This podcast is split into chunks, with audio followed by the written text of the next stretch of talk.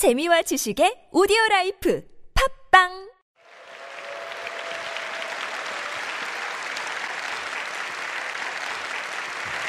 감사합니다. 어, 오늘은 숫자 관련된 몇 가지 질문을 시작하도록 하겠습니다. 여기 남성분들 많이 계시는데요. 길거리에서 싸움이 붙었다고 가정을 하고 생각을 해보도록 하겠습니다. 어, 길거리에서 시비가 붙어서 불리한 상황이 됐을 때 남성분들 꼭 하는 말씀이 있습니다. 뭐 어떤 말씀 하세요? 네, 몇 살에 묻게 되죠. 네, 우리 여성분들 어, 주변에서 친구가 어, 소개팅 시켜준다고 하면 가장 묻는 질문이 있습니다. 뭘까요? 네, 키가 몇이야? 네, 그 키에 관심이 많으십니다. 어, 이처럼 어, 우리는 살면서 이런 작은 숫자들에 집착을 하곤 하는데요. 어, 디지털 세상에서도 이러한 집착에 대한 현상들은 어, 계속되고 있습니다. 네, 보시는 것처럼 어, 사랑하는 그녀한테 어, 고백하는 뭐 카톡을 보내거나 아니면 조심스럽게 친구한테 돈을 빌리는 메시지를 보내고 나서 우리는 하염없이 스마트폰에서 숫자 일이 사라지길 기다리게 마련입니다. 뭐 저만 그랬나요? 네. 사실 근데 이러한 현상들은 사실 뭐 애교 정도 수준인데 이 정도를 넘어서서 어, 사회적인 어, 문제가 되는 경우도 허다합니다.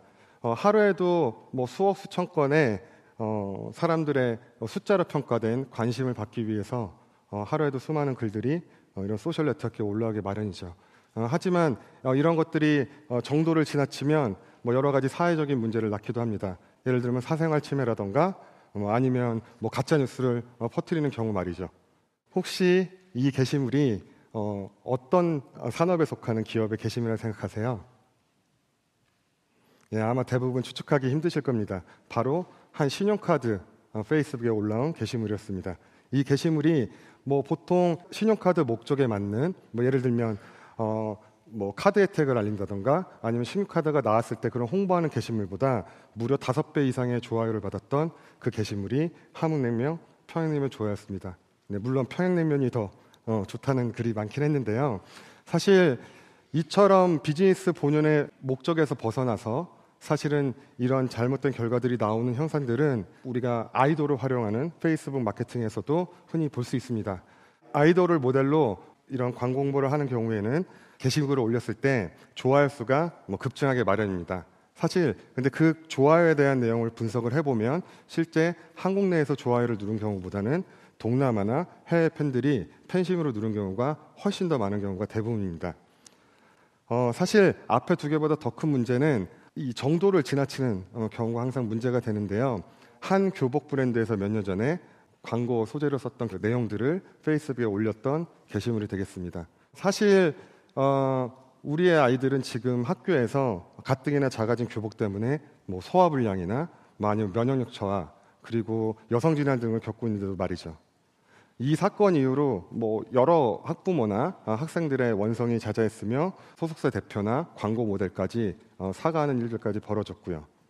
어, 근데 사실 이러한 사과에도 불구하고 사실 이 기업은 일 년 동안 십사억이라는 손해가 발생하기도 하였습니다. 그 미국의 레슬리 존 교수가 몇 년 전에 어, 페이스북에 관련한 논문을 이제 발표를 했는데요. 실제 페이스북의 좋아요 수가 수익과는 크게 상관없다는 어, 그런 연구 결과를 발표를 하였습니다. 그리고 실제 미국의 어, 오백 대 기업의 팔십칠 퍼센트에 달하는 마, 마케팅 임원이 자신들이 운영하는 페이스북의 그런 성과라고 하는 것, 그 매출로 이어지는 성과를 숫자로 증명하기 어, 쉽지 않다고 어, 답하기도 했고요. 데이터라고 하는 정의는 어, 여러분들께서 지금까지 보셨던 단순한 숫자로만 어, 설명할 수 있는 대상이 아닙니다. 데이터라고 하는 것은 어, 여러분들의 제품이나 서비스 그리고 브랜드와 관계를 맺고 그 관계 안에서 어, 고객들의 여러 가지 행동들이 그 나타나는 어, 흔적들이 바로 어, 데이터입니다. 뭐 예를 들면 고객들이 어, 뭐 광고를 보고 우리 채널로 유입을 했는지 그리고 그 고객들이 들어와서 앱을 다운로드 받았는지 어, 회원 가입을 했는지 등처럼 이러한 흔적들을 어, 데이터로 하는 것입니다. 그리고 흔히 얘기하는 데이터 마케팅이라 하는 것들은 이러한 데이터를 잘 분석해서 어, 여러분들의 비즈니스가 지속적으로 성장하고 있는 원인을 찾는 것이 바로 데이터 마케팅입니다. 그럼 어, 실제 이러한 데이터 마케팅이 어, 현장에서 어떻게 어, 벌어지고 있는지 한번 보실 텐데요. 가장 최근에 출시된 열 번째 스마트폰의 그 사전 예약에 관련한 마케팅 이야기입니다. 어, 사실 데이터 마케팅은 처음에 시작할 때 타겟을 선정하고 그리고 타겟 고객의 모수를 확장하는 것이 어, 중요합니다. 근데 기존 고객 타겟팅을 잘들 하시는데요. 사실 고객을 확장한다고 하면 또 모수의 숫자만 늘리는 거에 집중을 합니다. 근데 사실 이러한 고객을 확장하는 데 있어서 단순한 숫자를 늘리는 것이 중요한 것이 아니라 어, 여러분들의 미래를 함께한 고객으로 확장을 하는 게 중요하고요. 그래서 저희가 광고주와 실제 저희가 타겟팅한 핵심 고객은 이공삼공 밀레니얼 타겟이었습니다. 앞으로 향후 십 년을 함께할 그 미래를 함께할 그 고객들을 선정을 했고요. 이러한 고객들이 가장 많이 활동하는 그리고 소비하는 채널인 유튜브와 유튜브 크리에이터로 활용하여 마케팅 전략을 수립하였습니다. 뭐 다양한 키워드를 분석해서 아이티나 모바일뿐만 아니라 뷰티나 그리고 뭐 패션까지 과감히 키워드 영역을 확장을 했고요. 그 키워드에 부합되는 다양한 크리에이터들을 섭외해서 어, 영상을 제작하고 유튜브에 어, 게시하는 것부터 어, 출발했습니다. 어, 사실 우리가 유튜브 마케팅이라면 뭐 저도 뭐 불과 이, 삼 년 전이면 똑같은 상황이 벌어졌을 텐데요. 보통 얼마나 많이 조회를 했어? 뭐 어느 크리에이터의 영상을 많이 봤어? 뭐 구독자 수가 얼마나 늘었어? 뭐 혹은 뭐 좋아요 숫자가 얼마나 늘었을 중에 그런 어떤 단편적인 숫자에 집착하고 앞에 논문에 이야기한 것처럼 뭐 수익 창출이나 뭐 고객 확보는 전혀 생각하지도 못했을지도 모릅니다. 어, 하지만 어, 저희 팀에서는 고객 확보나 수익, 수익 창출을 위해서 유튜브와 그리고 브랜드 웹사이트 내에 있는 어, 사전 예약 구매 페이지를 이제 하나의 어, 흐름으로 연결을 하였습니다. 어, 이 하나의 흐름으로 연결하는 과정은 뭐 그렇게 어렵지는 않은데요. 고객의 행동 패턴을 추적하는 코드, 뭐 쉽게 얘기하면 꼬리표를 다는 다, 작업을 통해서 이런 과정을 이뤄냈습니다. 어, 이런 과정을 통해서 유튜브 영상을 시청한 고객들이 어, 저희 사이트에 유입을 해서 어, 얼마나 많이 구매를 했는지 그리고 뭐 구매를 하지 않고 얼마나 많이 이탈을 했는지 그런 그러한 고객들은 어떤 과정을 통해서 유입하였는지 등에 대한 뭐 다양한 정보들을 취득할 수 있었고요. 그런 데이터를 분석해서 어, 점점 어, 구매 효율을 높이기 위한 어, 최적화 과정을 실행하였습니다. 이런 어, 유튜브 동영상뿐만 아니라 뭐 병렬적으로 집행한 페이스북 광고나 그리고 기타 성과형 광고 매체들도 이러한 하나의 흐름으로 연결을 하였는데요. 뭐 이를 통해서 집행했던 전체 마케팅에 대한 뭐 전체 과정을 하나의 통합된 어, 뷰로 어, 볼 수 있게 되었습니다. 사실 결과가 궁금하실 텐데요.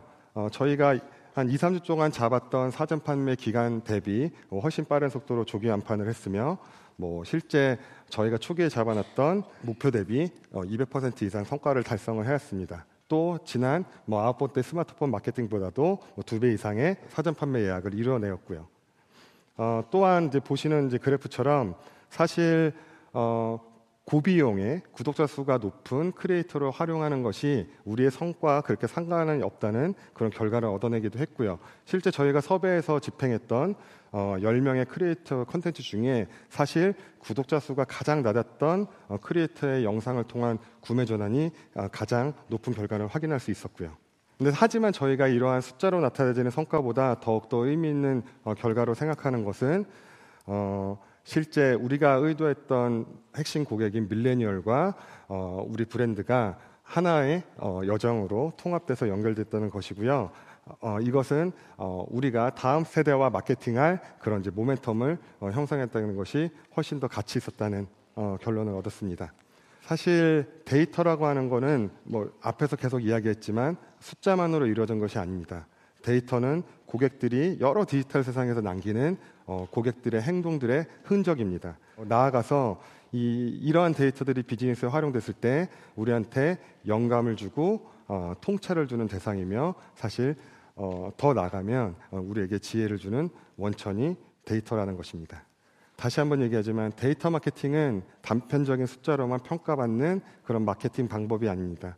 데이터 마케팅은 여러분의 고객과 고객 행동을 분석을 통하여 성장의 원인을 찾는 꾸준한 노력을 하는 일련의 어, 과정이자 어, 그런 결과를 나타내는 행동들이기 때문입니다.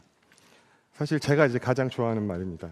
어, 제가 이, 지금까지 이야기했던 데이터, 데이터 마케팅은 사실 되게 딱딱하고 정없고 매정한 놈으로 보일지도 모르겠습니다. 하지만 그렇게 딱딱하고 매정한 놈이 결국 어, 숨쉬고 어, 살아있고 또 움직이는 그런 생물 같은 비즈니스를 더 오래 지속시킬 수 있게 하는 그런 하나의 큰 원동력이 될 것입니다.